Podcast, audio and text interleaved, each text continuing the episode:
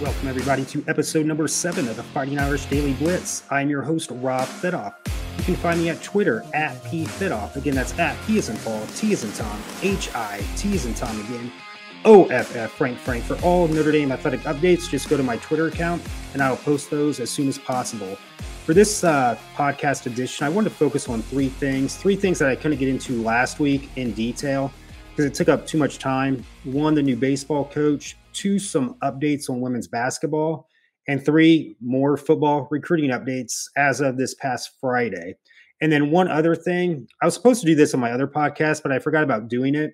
And I want to keep doing this as we get into the football season. And this will be a continuation into the football season.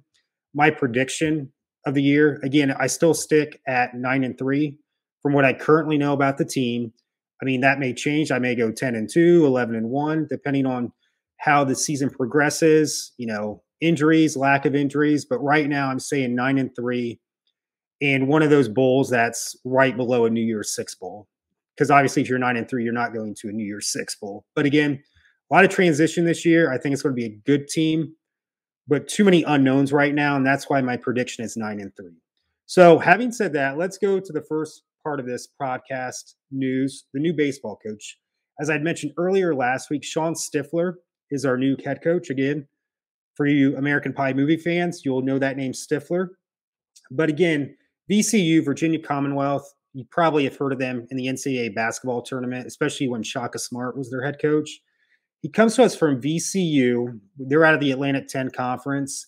When he was there, he was there for 10 years and they he had won the Atlantic 10 regular season championship in 2017, 19 and 2021 and led VCU to the NCAA tournament championship, more or less the, the tournament, not the actual World Series, in 2015, 2021, and this past year of 2022. And in 2015, the appearance included at the NCAA Dallas Regional Championship, defeating the host Dallas Baptist and Oregon State, qualifying for the program's first ever NCAA Super Regional at Miami, Florida. So he's had some pretty good success at VCU. And the good thing I found out yesterday, Jack Findlay, our really good pitcher, freshman pitcher, he's the best pitcher Notre Dame had, and he was, like I said, only a freshman. He had put his name in the transfer portal when Link Jarrett was going to go to or went to Florida State and left Notre Dame.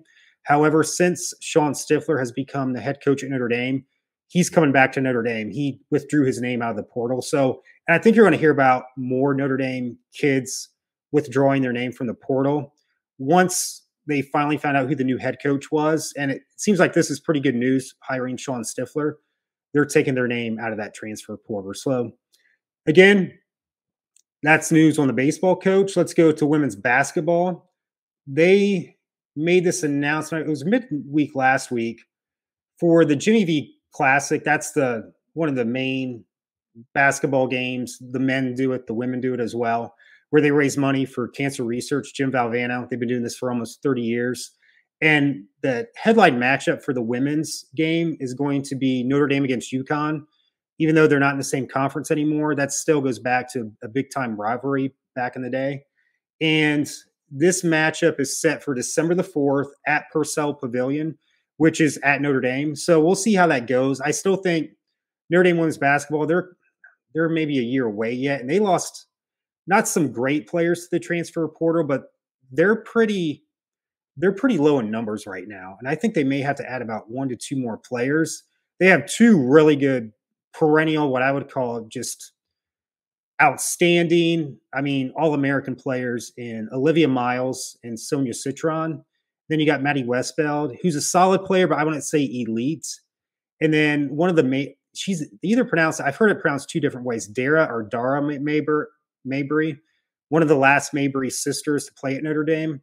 And she's another quality player, but I wouldn't consider her elite. So we have two solid players and two elite players.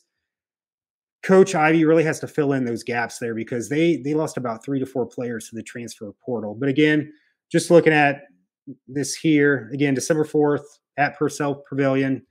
I'm, I'm assuming Notre Dame's going to be an underdog in this game, despite being at home. But again, it's Connecticut. But that's the premier game for the women's Jimmy V Classic. So then, if we go to recruiting, again, it seems like every week we have recruiting news, but That's the way it is. Last week, Ohio State signed Jason Moore, defensive lineman, is down to Notre Dame and Ohio State. Once Jason Moore signed with Ohio State, OSU leapfrogged us in the football recruiting rankings for 2023. However, on Friday, we signed four star recruit Jaden Greathouse. He's a wide receiver out of Texas.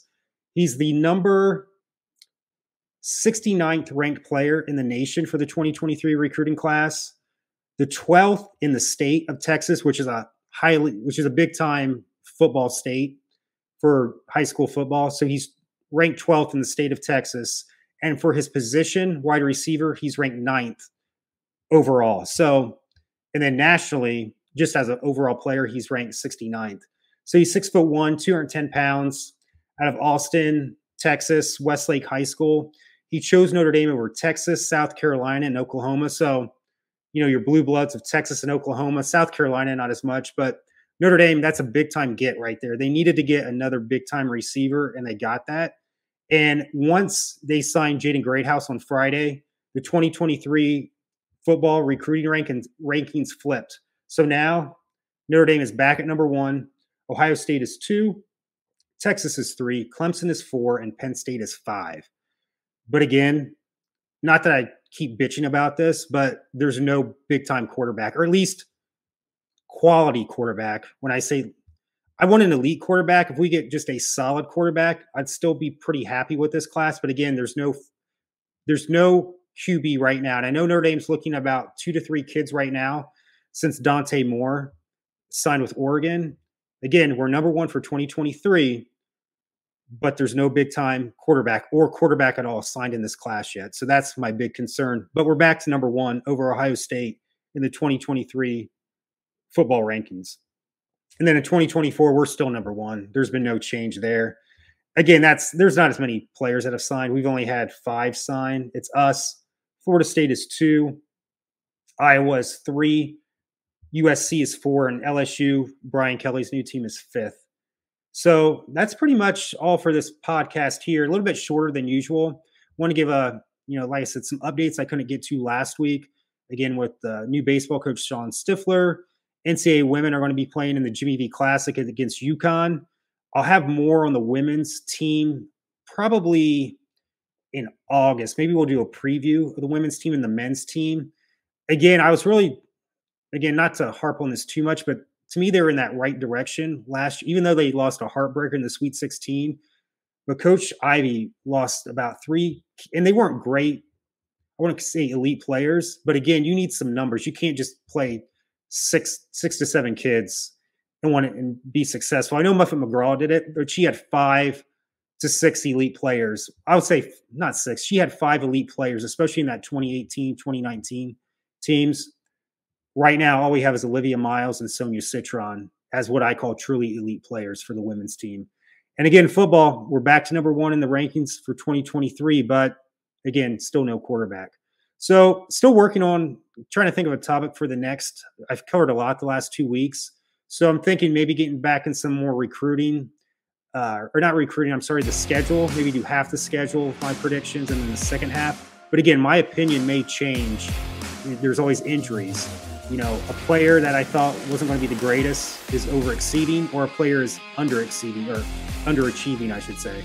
So we'll get at that more as the weeks go on and the days go on. But again, thanks for listening, and as as always, go Irish.